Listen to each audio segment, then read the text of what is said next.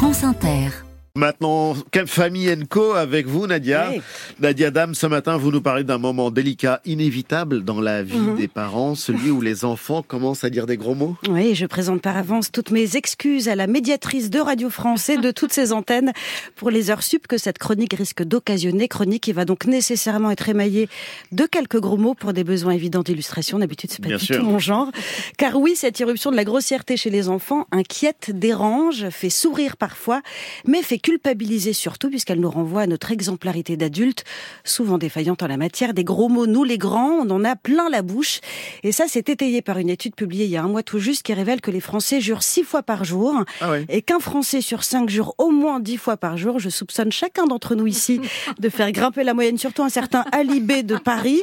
Surtout qu'on ne dit pas des gros mots que le jour, mais aussi la nuit dans nos vrai. lits. Ça, c'est la conclusion d'une autre euh, enquête très sérieuse au cours de laquelle des scientifiques ont enregistré des personnes qui parlent dans leur sommeil, et ça, ça concerne plus de 60% des adultes tout de même. Il en ressort que les gros mots sont significativement présents lors de ces vocalises nocturnes, avec en tête des mots prononcés, les mots merde et putain, et parfois putain de merde. Merci. Sachant que l'OMS encourage les parents à faire dormir leur bébé dans leur chambre jusqu'à l'âge de 6 mois, il y a de fortes chances pour que les premières sonorités que votre nourrisson entende la nuit, dans ses premiers jours de vie, ne soient pas ça. Mais plutôt ça. Fuck. Fucking, fucking, fucking, fucking, fucking. Fuck! Fuck, fuck, fuck, fucking, fucking motherfucker. Fuck, fucking, fucking, fucking, fucking, fucking, fucking, fucking motherfucker.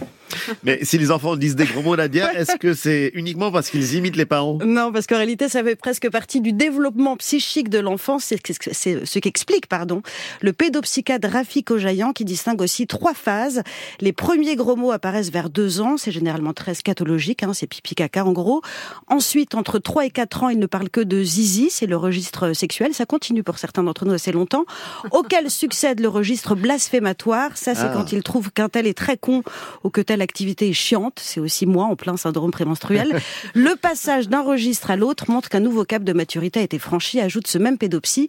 Voilà qui est rassurant, mais insuffisant. Parce que ça ne nous dit pas comment les Non. parents doivent réagir quand les enfants apportent ces gros mots à la maison. Ouais, heureusement, c'est fini l'époque où on menaçait les enfants de leur laver la bouche avec du savon, vous savez, pour corriger leur langage. Ouais. Aujourd'hui, la plupart des professionnels s'accordent à dire que ça ne sert à rien de crier et encore moins de punir, mais précisent qu'il faut rien encourager en se montrant amusé, pas plus qu'il nous faut surjouer l'indignation, ces gros mots n'ayant souvent comme but que de susciter une réaction. En revanche, disent-ils, il faut savoir se montrer ferme et même très ferme au sujet des insultes qui visent à outrager, à dégrader autrui, qui elles doivent être strictement corrigées et bannies, surtout quand elles sont discriminatoires et oppressives. C'est d'ailleurs ce qui avait poussé un collectif féministe qui s'appelle Georgette Sand à lancer un grand concours d'insultes, d'insultes qui soient ni sexistes ni homophobes, dont certaines plairont beaucoup aux enfants dans la Alors liste. allons-y, oui. Moi, j'aime beaucoup kyste infecté, Pas falafel mal. disgracieux et surtout espèce de fin de série qui n'a pas la popularité qu'il mérite. Je trouve c'est très efficace, espèce de fin de série.